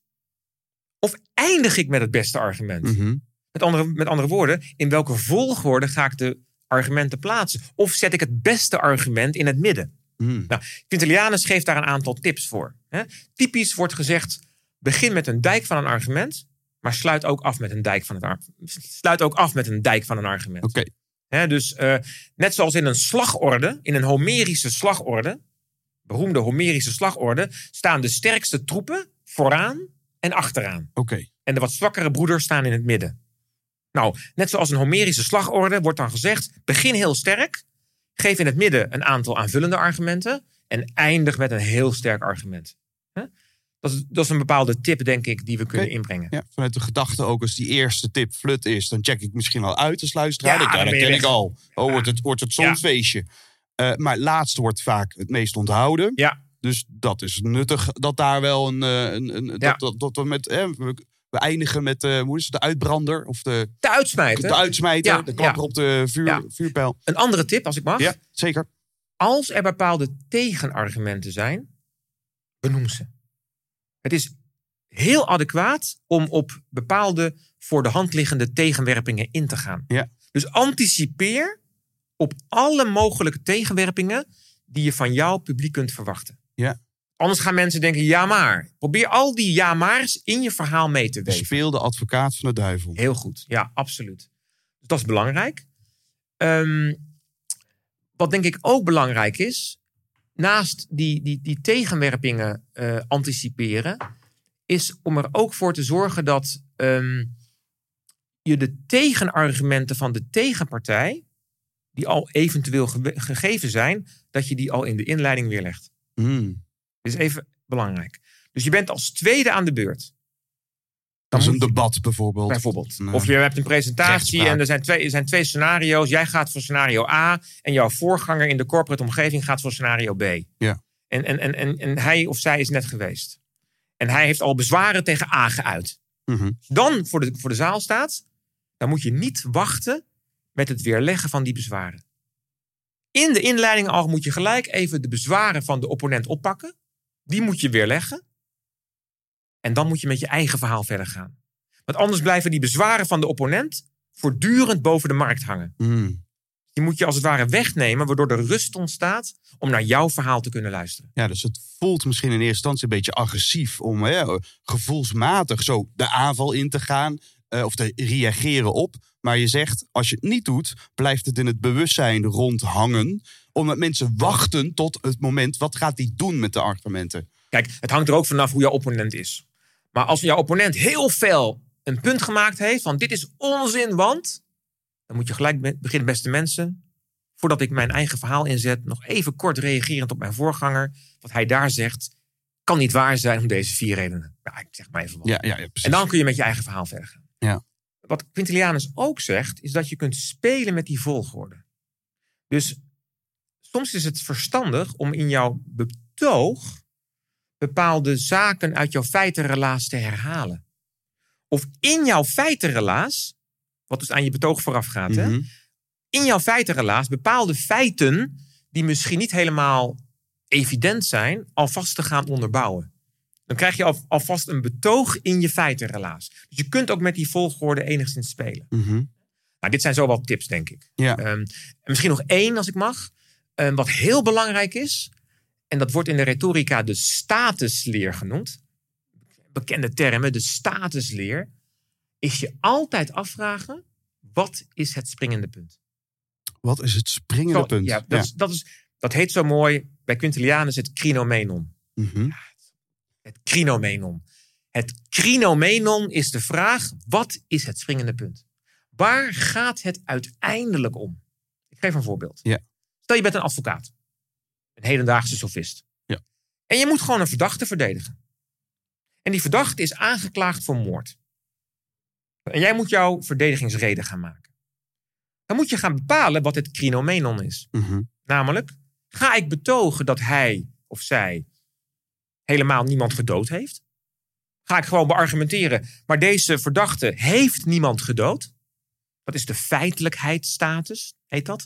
De conjecturale status, nou, de feitelijkheidsstatus. Heeft hij wel of niet iemand gedood? Dat is één mogelijk springend punt. Of je gaat zeggen, nee, we erkennen dat hij iemand gedood heeft. Dat erkennen we. Die feitelijkheid erkennen we. Maar we gaan betogen dat het geen moord was. Mm. Dat is de definitiestatus. Mm. Van ja, hij heeft iemand gedood, maar het was geen moord. Het was bijvoorbeeld zelfverdediging. Of je zegt nee, wij gaan erkennen dat hij iemand gedood heeft. We gaan ook erkennen dat het moord was. Maar wij gaan verdedigen dat het een rechtvaardige moord was. Dat is de hoedanigheidsstatus. Dan is het springende punt dus weer anders. Het was weliswaar moord, maar in deze omstandigheden was de moord gerechtvaardigd. Ehm, daar kun je allerlei voorbeelden bij geven. Of je zegt nee, nee, wacht eventjes, dat gaan we ook niet doen. We gaan erkennen dat hij iemand gedood heeft. We gaan erkennen dat het moord was.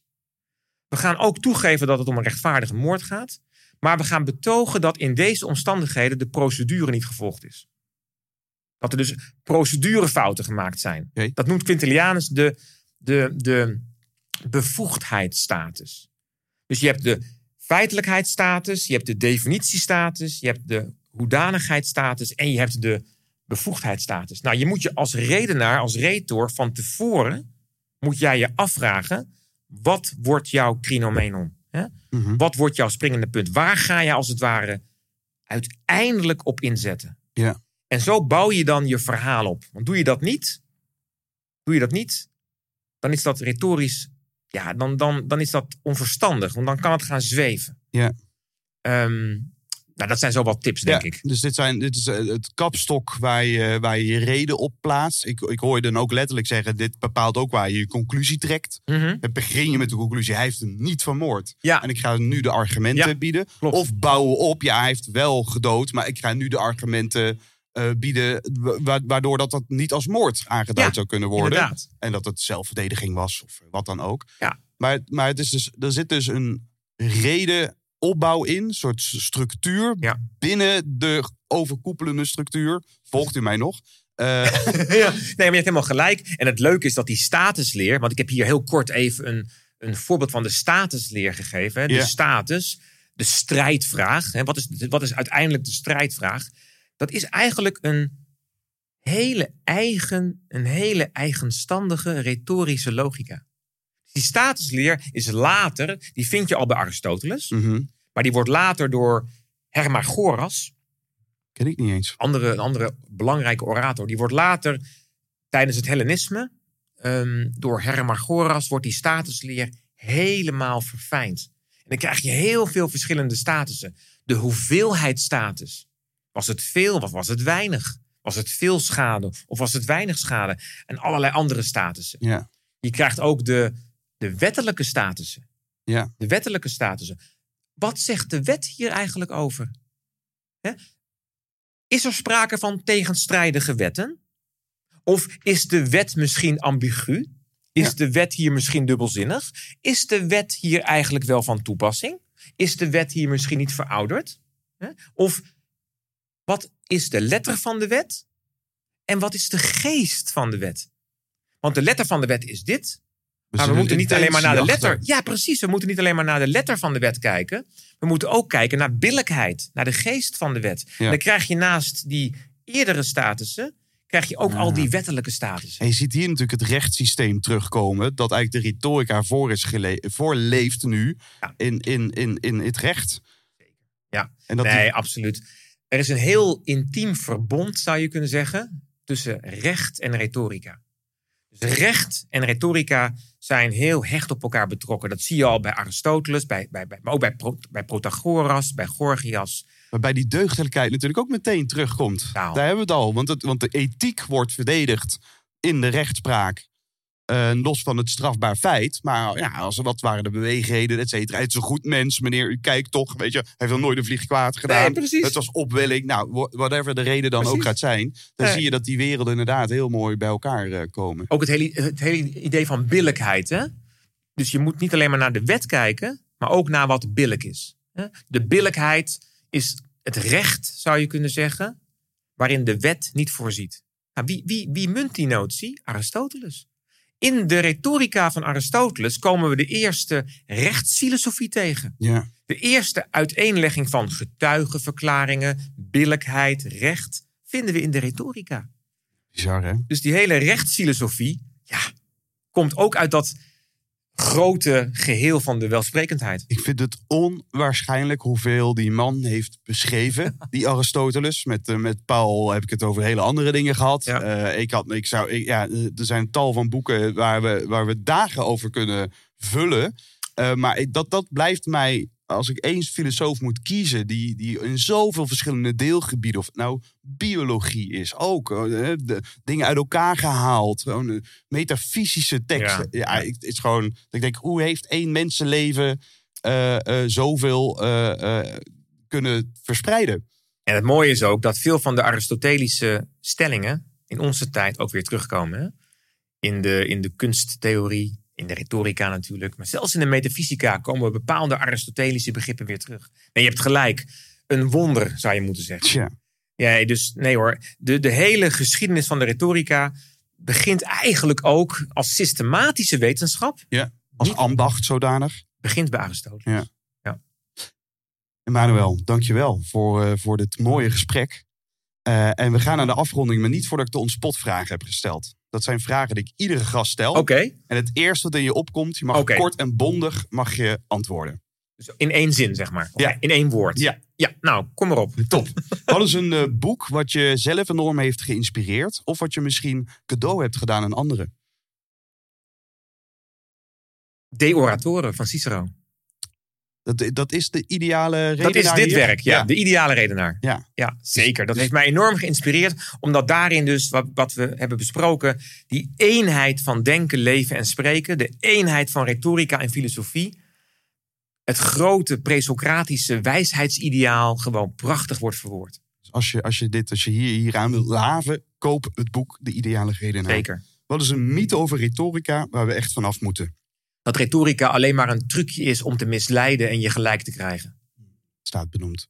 Eh, Je mag een uithangbord plaatsen waar miljoenen mensen langskomen. Wat zou jij op dat uithangbord plaatsen? Zo, dat is wel een hele moeilijke. Dat is wel een hele lastige hoor. Zomaar om eventjes dat, dat te zeggen. Ehm, nou, dan daar overval je. Dat vind ik, daar, ja, ik, daar- zie, ik zie een twinkel. Ik zie, er gebeurt van alles. eh. ja, maar daar, daar overval je me toch wel een beetje mee. Omdat wie een vaste hand heeft, heeft aan één pijl genoeg. Daar is die. Wie een vaste hand Wie een heeft. vaste hand heeft, heeft aan één pijl genoeg. Wie dat niet heeft, heeft er vele nodig om af te vuren. Quintilianus. denk daar maar eens over na. Quintilianus. Gaan we niet toelichten. Eh, stel je voor, angst speelt geen rol meer in je leven. Wat voor keuze zou je dan maken? Oh, je stelt wel hele moeilijke vragen hoor. Ja, sorry. Dus luisteraarsvragen. Ja, dat zijn hele moeilijke vragen, joh. Kijk, elk mens heeft natuurlijk ook zijn angst. En ook ik heb mijn angst. Als ik helemaal... Ja, eerlijk gezegd... Ik doe toch wel over het algemeen de dingen die ik leuk vind. Mm. Als ik heel eerlijk ben. ik, Mhm. ik doe de dingen die, die, mij, die mij zin en betekenis schenken. Ik heb die stap gemaakt van de wiskunde naar de filosofie. Ik heb die retorica omarmd. Ehm,